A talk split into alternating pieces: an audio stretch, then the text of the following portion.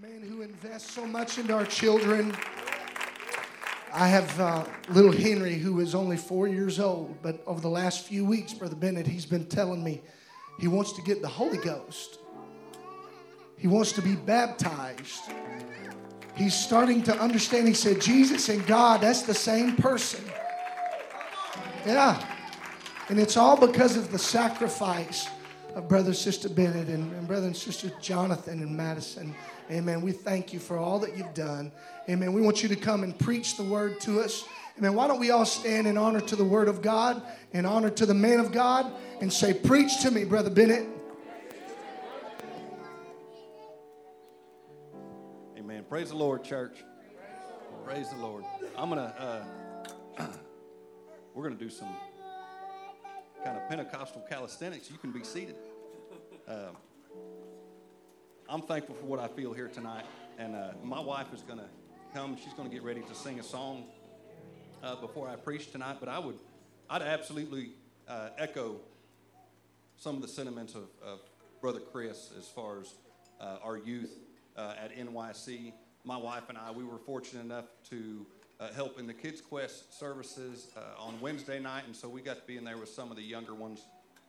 And from the second you hit the door, uh, well, it, it, was a little wild, I'll be honest with you. Um, but I, I, I, let's see, the best way to say it the Kentucky district was represented well. Uh, we have very good kids here in the Kentucky district, very good youth in, in the Kentucky district. Uh, I think we should all be proud if somebody came up to any of the, the kids or the youth that were there and they said, Where are you from? And they said, I'm from Kentucky. I go to uh, Brother Cook's church in Madisonville. We, we would all be proud uh, of them and how they conducted themselves. Amen. Worship with Sister Bennett as she sings.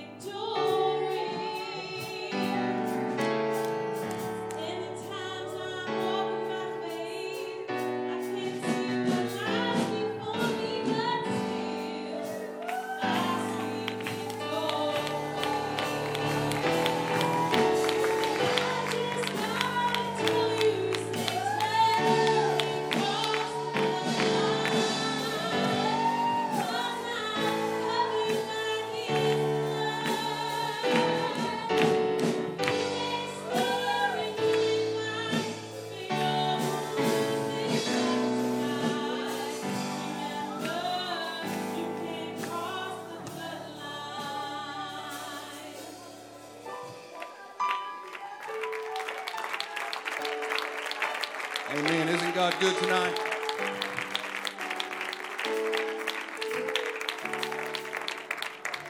Amen. God has been so good to us, so very good to us.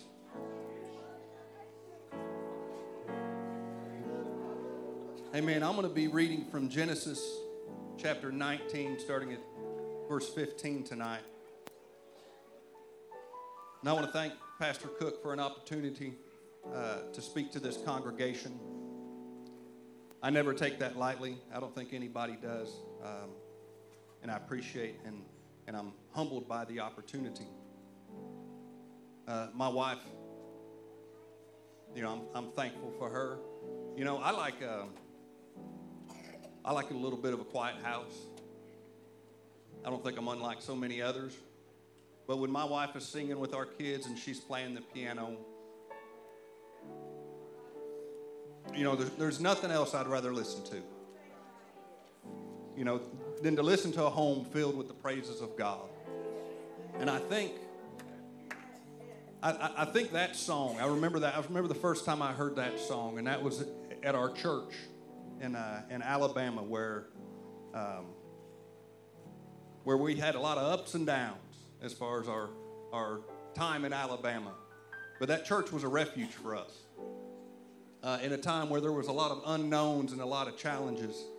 You know, it was like you could just come in there on a Wednesday or a, or a Sunday, and every, everything was just washed away. You know, and, and just for those couple of hours, it was it was just a refuge for for our spirits and for our minds, and that's that's what I think about when when I hear that song. So we're going to read. We're going to read starting in Genesis 19, starting with verse 15. And it says, When the morning arose, then the angels hastened Lot, saying, Arise, take thy wife and thy two daughters, which are here, lest thou be consumed in the iniquity of the city. And while he lingered, the men laid hold upon his hand and upon the hand of his wife and upon the hand of his two daughters. And the Lord, being merciful unto him, they brought him forth and set him without the city. And it came to pass when they had brought them forth abroad that he said, Escape for thy life. Look not behind thee, neither, neither stay thou in all the plain. Escape to the mountain, lest thou be consumed. And jump into verse 24. It says, Then the Lord rained upon Sodom and upon Gomorrah brimstone and fire from the Lord out of heaven.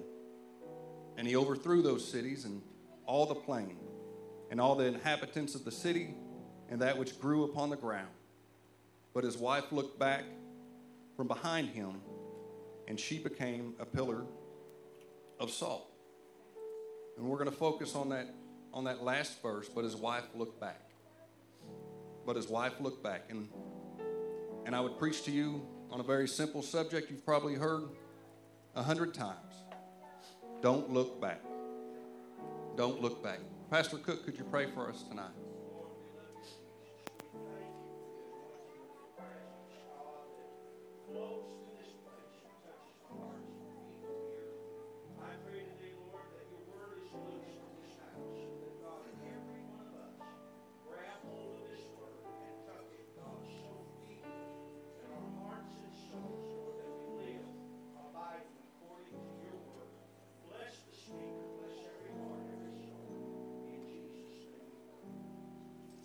Amen. Amen. You can be seated. And so, starting out, we know that the Bible tells us that the cities of Sodom and Gomorrah were, were wicked and exceedingly full of sin. We know that. And Lot and his family, uh, they, they end up in these cities after a separation from Abraham. Abraham and Lot were both successful at what they did, they were both herdsmen. And the Bible says that they were rich in cattle and, and herds and silver and gold. But there comes a point where, where Abraham and Lot, they had to separate. They had to separate because their herdsmen were, were uh, quarreling, were not getting along with each other. And so, based on what it looked like, Lot chose to, to pitch his tent towards Sodom. And most of us know this story. And as God prepares to judge the cities, he sends angels ahead to warn Lot and his family. I find it amazing sometimes that, that even in their sin, even in their state of disobedience, God still dispatched angels on their behalf. See, even when we can't find our own way sometimes, He's still reaching for us. He's still providing an avenue for us to get back, for us to get back to Him. And the Bible tells us that, that He's not willing that any should perish, but that all should come to repentance. And, and Jesus said, I am come that they might have life and that they might have it more abundantly. And He said, Ask and it shall be given to you, seek and you shall find, knock and it shall be open unto you. But see, we have to be we have to be committed to God. We have to be committed to His Word. We have to be uh, committed to holiness. We have to be committed to living for God. We have to be committed to the house of God. We have to be committed to serving God. And that word committed, uh, we could look at some definitions of that word committed. It means to be bound to, to pledge, to be dedicated, to be loyal to. See, we can't be blown about by every wind that comes along, every wind and every storm. We can't, we can't throw in the towel when there's, when there's a hardship. We can't get weary just because there's a storm. Simply stated, we can't look back. We can't go back to where we came from. And sometimes what we look at is, is far more important. Uh, it, it's more than just what we see. It's what we allow into our lives, into our, into our minds. And just as Lot's wife, we can, we can lose so much with, with just a little look. Just a little look back into the world can cost us, cost us our very lives. I would tell you that there's a danger in looking back. Not only is there a danger in looking back, but there's also a danger in looking around. Don't compare yourself to other people. We know that our youth, they deal with the peer pressure just like any other generation. That's, that's nothing new. And it's not just our youth, it's our adults as well. Uh, we can let the youth in on a secret maybe they don't know. Adults deal with the same thing sometimes. But don't think that, that your life will altogether get better if you could just partake in the things of the world, of the things that everybody else is doing. And see what I mean by the world, essentially, I'm, I'm, I'm talking about trends right? Whether it's in dress or, or maybe how we talk or, or where we go or, or maybe the activities that we do. Trends come and go, but we know that the Word of God is settled. We know that the Word of God, it never changes. It's a rock in our life. We don't need a, to provide a list of do's and don'ts. Uh, uh, we just need to simply follow the Word of God in the Spirit of God and we'll know, we'll know what we should do. We'll, we'll know what we shouldn't do. If we provide a list of those do's and don'ts, we're simply going to go around those. But see, if we're seeking the Holy Ghost, if we have the Holy Ghost, if we're genuinely seeking the will of God, God's not going to lead us astray. A lot of times we look for an answer and we'll call everybody we know, we'll call everybody in our contacts, and, and, and a lot of times uh, you can see people will put a question on Facebook asking for for spiritual advice or, or advice and, in any number of things, and they're willing to listen to anybody in the world but the Word of God. I would say that the temptations of, the, of this world are too flashy, too enticing, too readily available, too seductive, and, and altogether too unforgiving to be letting our guard down. You know, the devil, he's smart. He's smarter than we could ever be on our own. That's why we need to yield to the leading of the Spirit. The devil is patient, he's wise, he's, he's tactical in how he works. Church, parents, young people, we need to be prepared. We need to be prayed up. We need to be ready to stand against the enemy when he comes. When he comes against our family, when he comes against our children, when he comes against our young people. We can't take a casual approach to the safety and to the salvation of our family. This is no little matter. I would say that there is cause for alarm when Satan is more concerned about us going to hell than we are about making it to heaven. I'll say that again. There's calls for alarm when Satan is more concerned about us going to hell than we are about making it to heaven.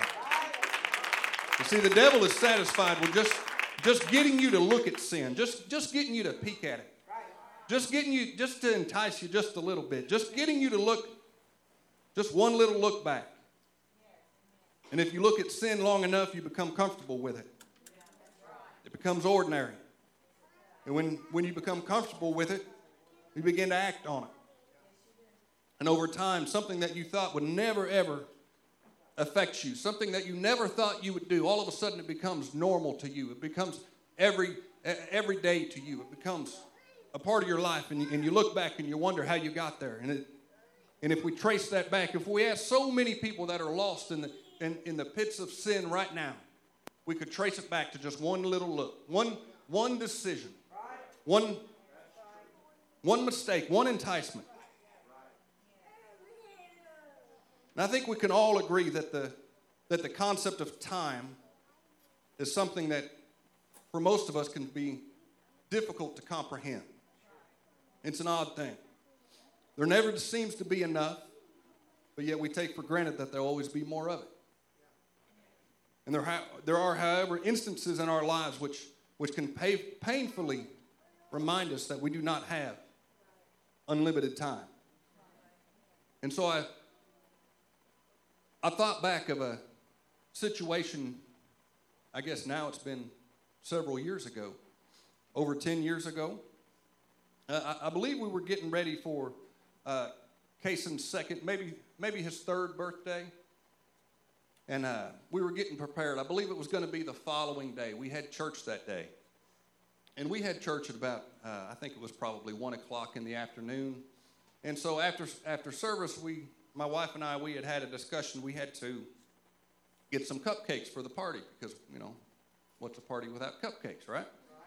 So uh, in our town, we had, we had one option, uh, well, several options, I suppose, but one, one uh, viable option was Walmart that so many people go to. And so I thought, you know, well, after church, I'm just going to swing into Walmart and I'm going to I'm going to grab some cupcakes. We'll be we'll be done with it. We're on to the next thing. All right, party's party's set. And my wife was adamant that Walmart wasn't going to be good enough. We couldn't go to Walmart um, because they, their, their cupcakes just weren't good. We had to go. We had to go to Kroger for cupcakes. I, I'm sorry, I had to go to Kroger for cupcakes which was about 20 miles up the road in another town. And of course, I think that's ridiculous. Cupcakes are cupcakes. So, so I did what any what anybody in their right mind would do. I, I went to Kroger's and got the cupcakes. so there it is. And I don't think it affected the party in any, any way, but we did go to I, I did go to Kroger and get the cupcakes. And so I was on my way home and I was driving. And, uh, and I was coming down the road and I, I happened upon an accident.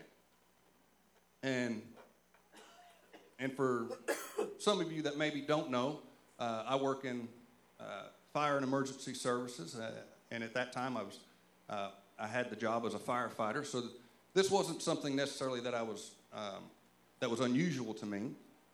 But it was a little bit different that I would I would see the accident.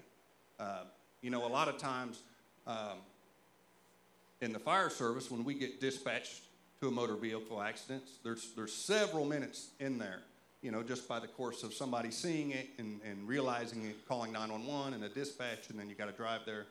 You know, it, it's, it's probably anywhere between five and 10 minutes, depending on where it's at. But I saw this as it, as it, just, as it just happened. Um, this gentleman had swerved off the road and, and, and he went down an embankment. And, and he, his vehicle, it was a, a white Ford Ranger, and it, and it rolled. It rolled through the trees and it, and it tumbled and it, and it tussled through the trees until it finally, finally came to a rest at the bottom of the hill. And there are you know, throughout my career, there's probably a handful of these incidents that have probably stuck with me, and this is one that I can remember nearly every detail about. And so I stopped. you know, as most people would. And, and, at this point, there was there was one other car in front of me that had, had stopped, and a and a, a lady was standing on the on the top of the hill, and and so I ran up there, and and I was dressed very similar to what I am tonight, and uh, and I just I, I ran up to the top of the hill, and I looked down, and I could and I could see the truck at the bottom of the hill, and uh, and without thinking, you know, I just I didn't know what I was going to do. You know, I'm I'm dressed in my church clothes, and I just I ran down the hill, but I really didn't run. I kind of kind of stumbled, you know, because it's it's muddy and there's trees and there's rocks and and I've got slick shoes on and and I got down there just as fast as I could. And and the way it seemed like the vehicle had rolled, it was almost almost as if he had been tossed about. And he came out of the window, and it was almost like the vehicle then rolled on top of him and then came back to rest on its wheels. And so I came around the vehicle and, and, uh, and I knelt down beside him. And I, I, I, tried to make sure, you know, to the best of my ability that, you know, uh, it wasn't going to get any worse. You know, the vehicle wasn't going to catch on fire or, or whatever, you know, whatever the case would be. And, uh, and I came around the vehicle and I saw him and he was a he was an African American man. He had he had white white Nikes on. They were nearly nearly brand new, barely used. He had on blue jeans, and he had on a white shirt, and he had on one of these uh, one of these pullover jackets that that were really popular in the 90s, and it was a San Francisco uh, 49ers, you know, one of these pullover winter winter jacket things. And uh, and his legs his legs were broken. Both of his legs were broken in the middle of his, of his thighs, and they were folded over onto his chest. You see, sin, sin's, not, sin's not a joke. And, and I don't mean to be too graphic about it, but when we, when we start to play with sin, there's serious consequences.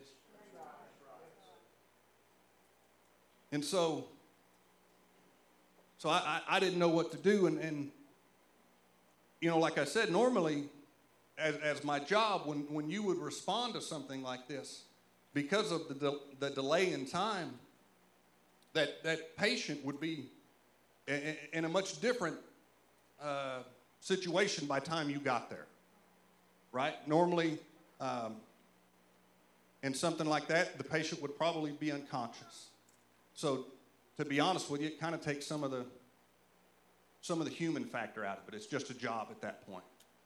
Um, not that you don't care, but I wasn't sure what to do, and I, and I was, and I, I, tried to move him a little bit, and and uh, and he asked me to move his legs. He said, "Just just get my legs, move move my legs." And so and so I grabbed his legs and and, and I moved him moved him back down, and it was it was like there was nothing left. It was like it was like his the, the pants of his legs were, were filled with straw or, or jello. There, were, there was there was nothing left.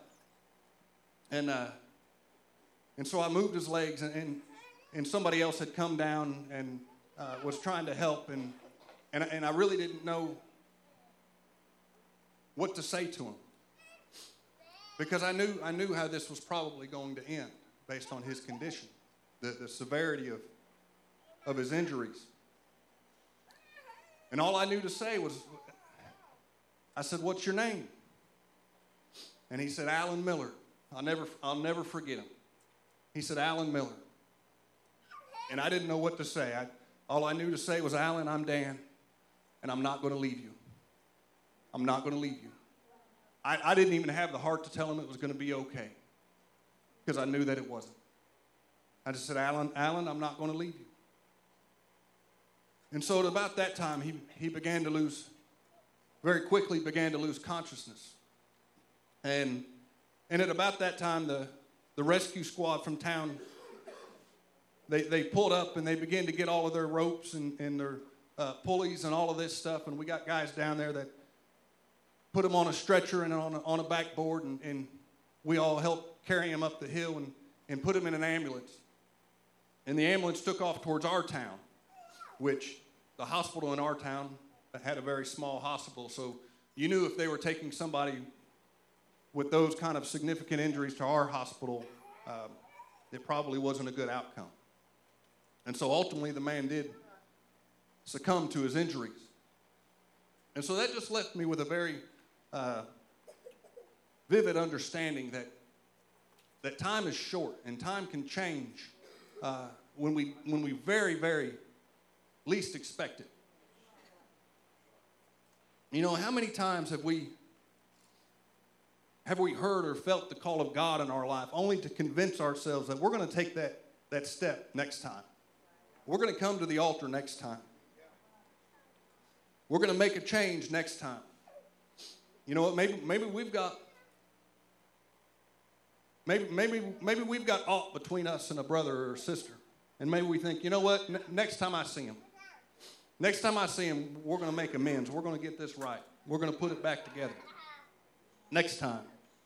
See, we take for granted that there's always going to be a tomorrow. We take for granted that we're going to be afforded another chance. We, we're not guaranteed that luxury, luxury of time. 2 Corinthians 6:17 says, Wherefore come out from among them and be ye separate, saith the Lord, and touch not the unclean thing, and I will receive you. So this tells us that we're, we are to come out from among them and be separate. Separate ourselves, but not isolate ourselves. Not isolate. There's a difference. And this gets blurred and it gets skewed pretty easily depending on uh, who's looking at it and who's, uh, whose opinion you take, I suppose. But we're all called to come out from among the world. We're all called to that eight letter word, holiness. Right? We're called into sanctification, understanding that that is a process.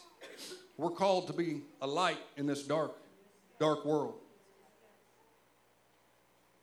Those of you that were there as, as Brother Hammond preached on the second night of NYC, our, our youth group should be expected to be set apart. We have expectations. Not because, not because we want to make life difficult, but because there's more expected. Right? We should stand out in a crowd. Someone should say, What's different about them? Why, why are they different than everybody else?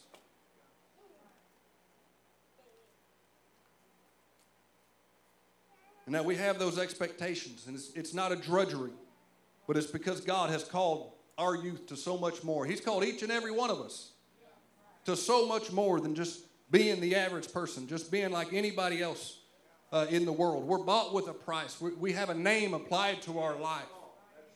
Amen. We're, we're children of the King. We ought to be different, we ought to stand out. And, and if some of this doesn't apply, then I'll just, you know, just kind of take it in stride. But, but we shouldn't be so fast to jump on the bandwagon of those latest fashion trends or to adopt the current culture of slang terms, which some of us probably can't even keep up with.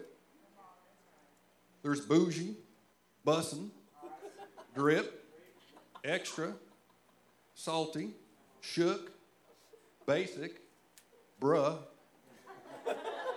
Okay. Dude, vanilla, and sus.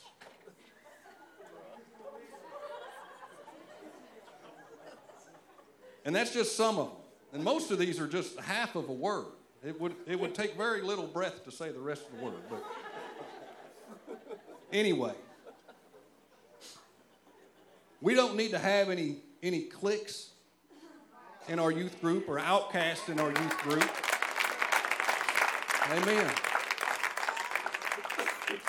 I would caution our youth about relationships and emotions that uh, kind of go hand in hand sometimes. Don't, don't be so eager to grow up sometimes. Don't be, listen, you got the rest of your life to, to deal with grown up problems. Enjoy being young. And I know that you're surrounded by a world that, that teaches that, that physical relationships, honestly, between the opposite sex are casual, and don't mean much. But be careful what boundaries you allow yourself to cross. Don't listen to the world. That goes back to comparing yourself. That's the danger in comparing ourselves when we begin to talk to our friends and say, Well, what, what do you and your boyfriend do? What do you and your girlfriend do? Well, maybe I should do that because I'm not going to be as cool as you. Or maybe you should do this so you're not going to be as cool as me. And I hope this is all right. I mean, this is the real world that we're living in. I know sometimes we act like it's not, but it absolutely is.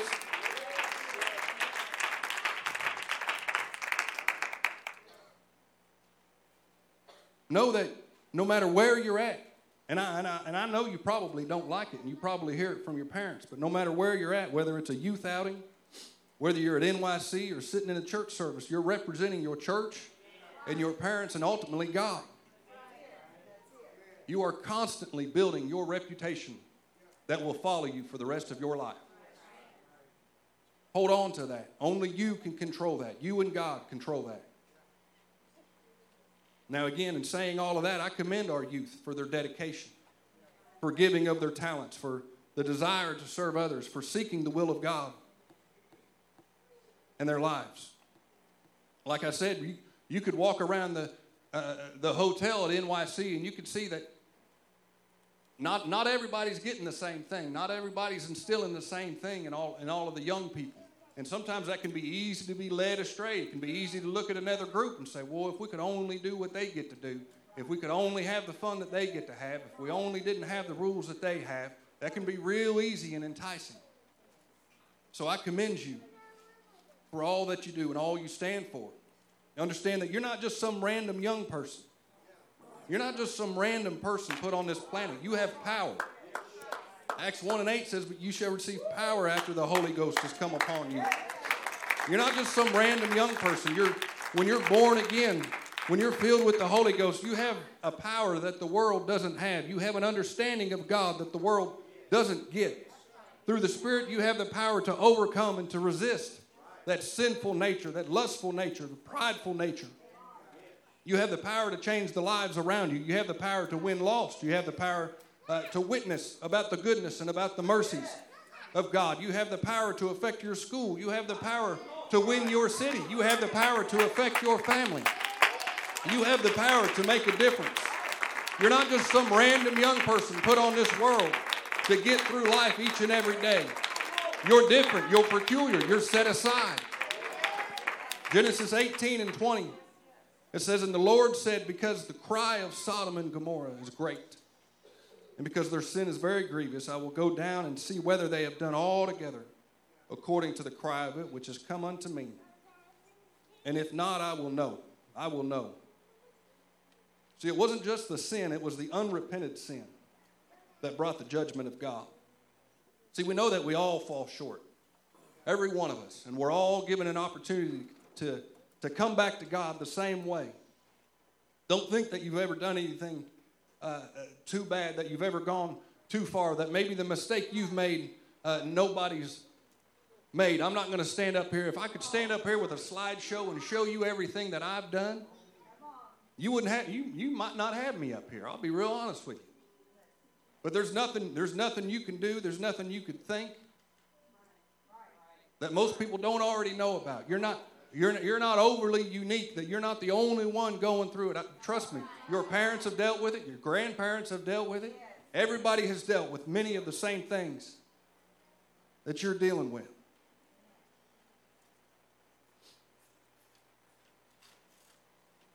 But we have to come to God. We have to be honest with God. We have to come to Him and repent. And that's not just saying, I'm sorry. Right? We learn this from the time that we're in little, little kids. We, we learn this from the time we're in Sunday school. It's not just saying, I'm sorry, it's a turning away of a behavior, it's a setting down of some things, it's a letting go of some things. Some things are meant to be let go, some things are meant to be dropped, some things are meant to be set down, some things are meant to be buried. See, as God prepared to rain that judgment upon the city, Lot and his family they flee with explicit orders. Very explicit. It says, And it came to pass when they had brought them forth abroad that he said, Escape for thy life. Look not behind thee. Very simple. Look not behind thee. Neither, neither stay in all the plain. Escape to the mountain, lest thou be consumed. Very explicit. I say, in, I say in my house a lot of times follow simple instructions. Right? And that's all God wants us to do. Follow simple instructions. Oh, Cole was laughing at me. We might say, was it really that big a deal to look back? What I mean, really? Was it that big a deal to look back? It was just a little look. It, it really doesn't matter. God said, don't look back. We can say, is, is this going to be a sin? It's just a little look. It doesn't matter. God said, don't look back. Is that going to be a sin? It doesn't matter. It's just a little look. God said, don't look back. You know, a key indication that you're begin to, beginning to reason with sin is when we, we, we can tell that we're beginning to justify it, is when we say things like, I don't think, or I don't feel. And respectfully, as, as I can say, God's not interested in what we think. He said, Don't look back. God's not interested in how we feel. He said, Don't look back. Your feelings will, uh, will lead you astray. Your, your, your feelings will lie to you. Your instincts will lie to you. See, we've been called out of darkness and into His marvelous light. We need to stay out of the, that darkness and stay in the light. Romans 6:15 says, "What then shall we sin because we are not under the law, but under the grace?" God forbid. So essentially we're saying, well, because because God will forgive me anyway, that means I can do whatever I want, right? No. In the book of Jeremiah alone, the phrase, Thus saith the Lord, or a variation thereof, is, is mentioned 150 times. You see, the Word of God used to be good enough. We could just go to the Bible and find instructions. The Word of God used to be good enough. What the preacher said used to be good enough. What the pastor said used to be good enough. We need to stop leveraging the grace of Jesus Christ to provide an excuse for sin. We need to graduate from this my way or no way attitude. See, we don't need to we didn't we don't need to get upset when things don't go the way we want it to. We don't need to get upset when when we can't have exactly what we want. And, and I, I feel like there's a story in the Bible about somebody burying talents, about somebody keeping talents. See, we don't need to bury our talents because we're, not afforded an opportunity to use them the way we think that we ought to be able to use them. God gave you those talents to be used for the kingdom. Don't hold back on God simply because you don't get your way.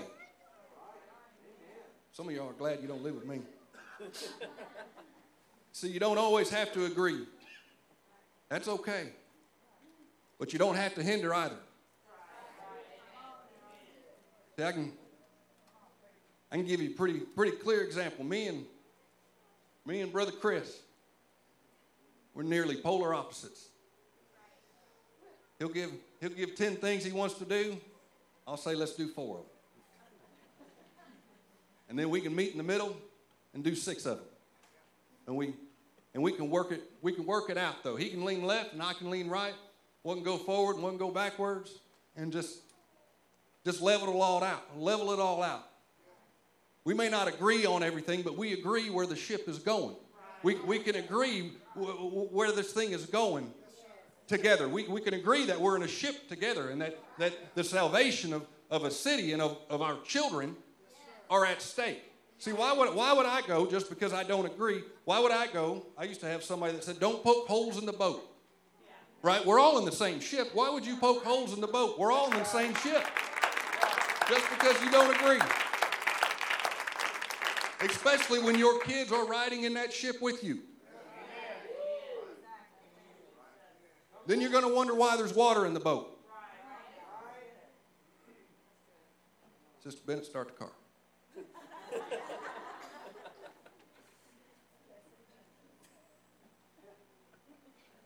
See, it's through the Holy Ghost that we can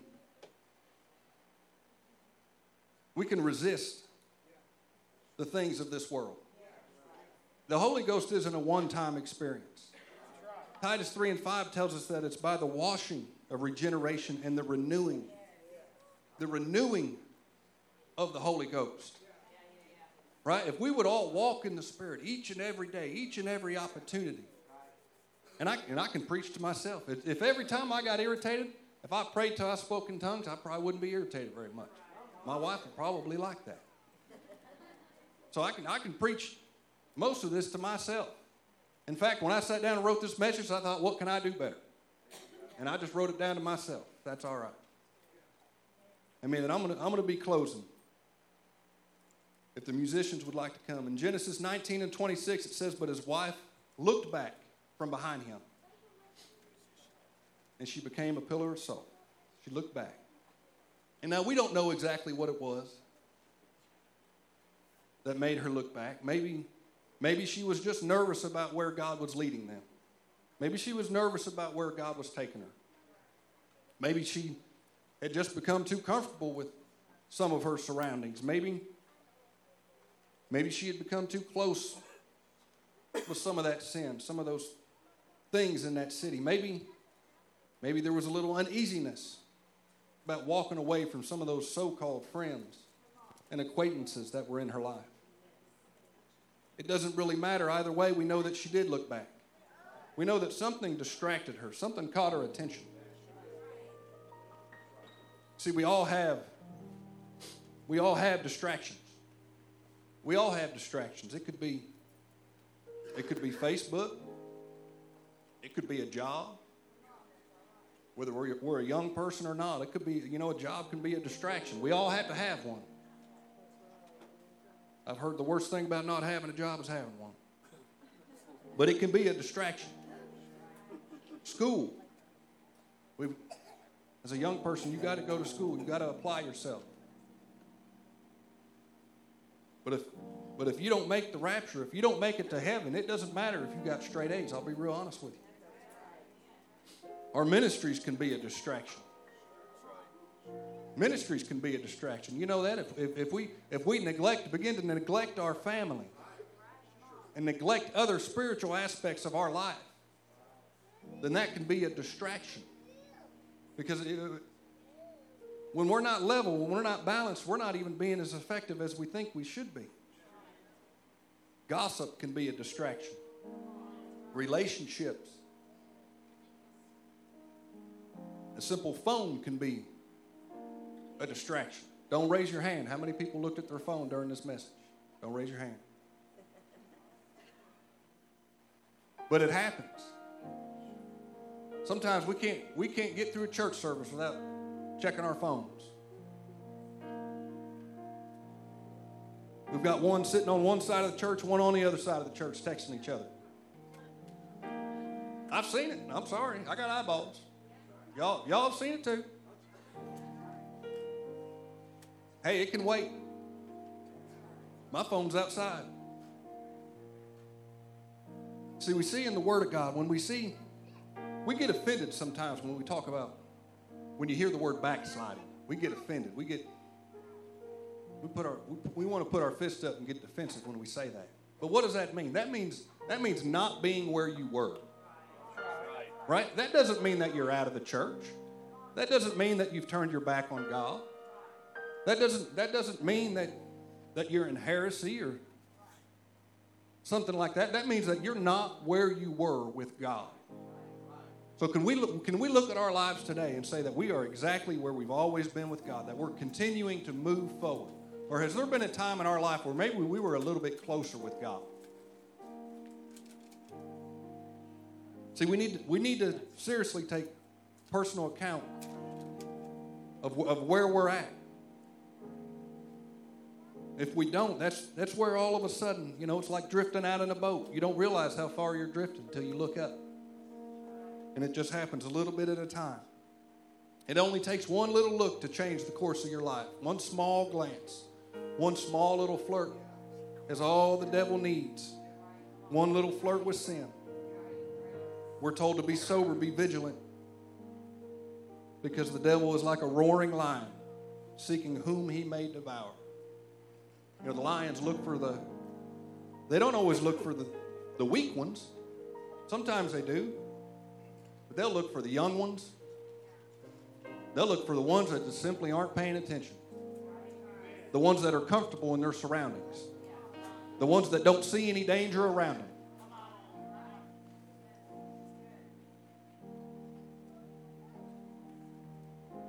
See, Lot's wife was Lot's wife was spared. She was gone. She was out of the city. And she looked back from a point of safety. She was, she was already, God had already spared her. And she still looked back. It was just that one little look, just that little distraction that sealed her fate. And I think of that man.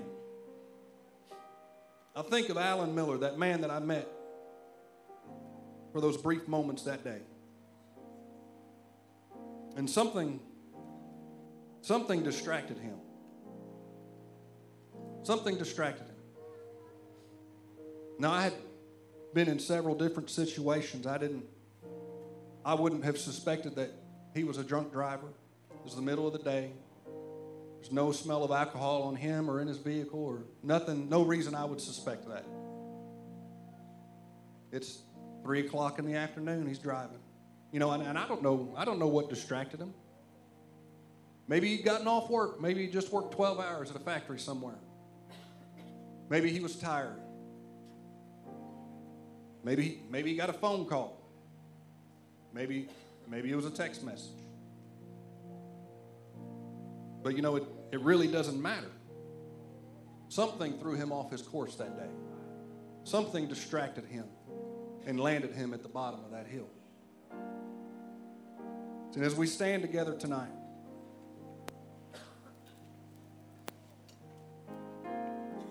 as we stand, I would look for somebody that would say in their heart today that, that I won't look back. I'm not going to look back at who I used to be. I'm not going to look back at those things I used to carry. I'm not going to look back at, at how I used to be. And we can look at Psalm, Psalm 121. It says this I will lift up mine eyes unto the hills, from whence cometh my help. You know where our eyes are, that's where we're going to go. Same thing when you're driving, where you look is where you're going to drive. Some of us parents know that as we're teaching our young people to drive. Right? Ladies, what happens when your husband sees a deer on the side of the road? Guilty. Right? Where our eyes are, that's where we're going to go.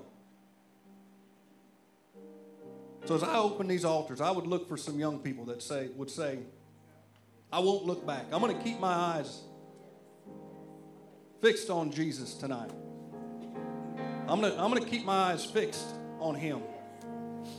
Amen. These altars are open tonight and, and it's and I know that it's one day after National Youth Convention. I know that. But would there be any young person that would say, I won't look back? Come on, I, I know we don't have the smoke here tonight. I know we don't have the lights. I know you may not be able to feel the music bumping in your chest like you did at NYC, but, but God's the same God. You know, it doesn't matter what it doesn't matter what you received at National Youth Convention. It doesn't matter what you received while you were there. It matters what you brought back home with you. What did you bring back home with you? And Philippians 3:14 says, "I will press toward that mark for the prize of the high calling in Christ Jesus." Amen. Is there anybody that would say, "I won't look back tonight"? Amen. Church, let's find a place to pray. Parents,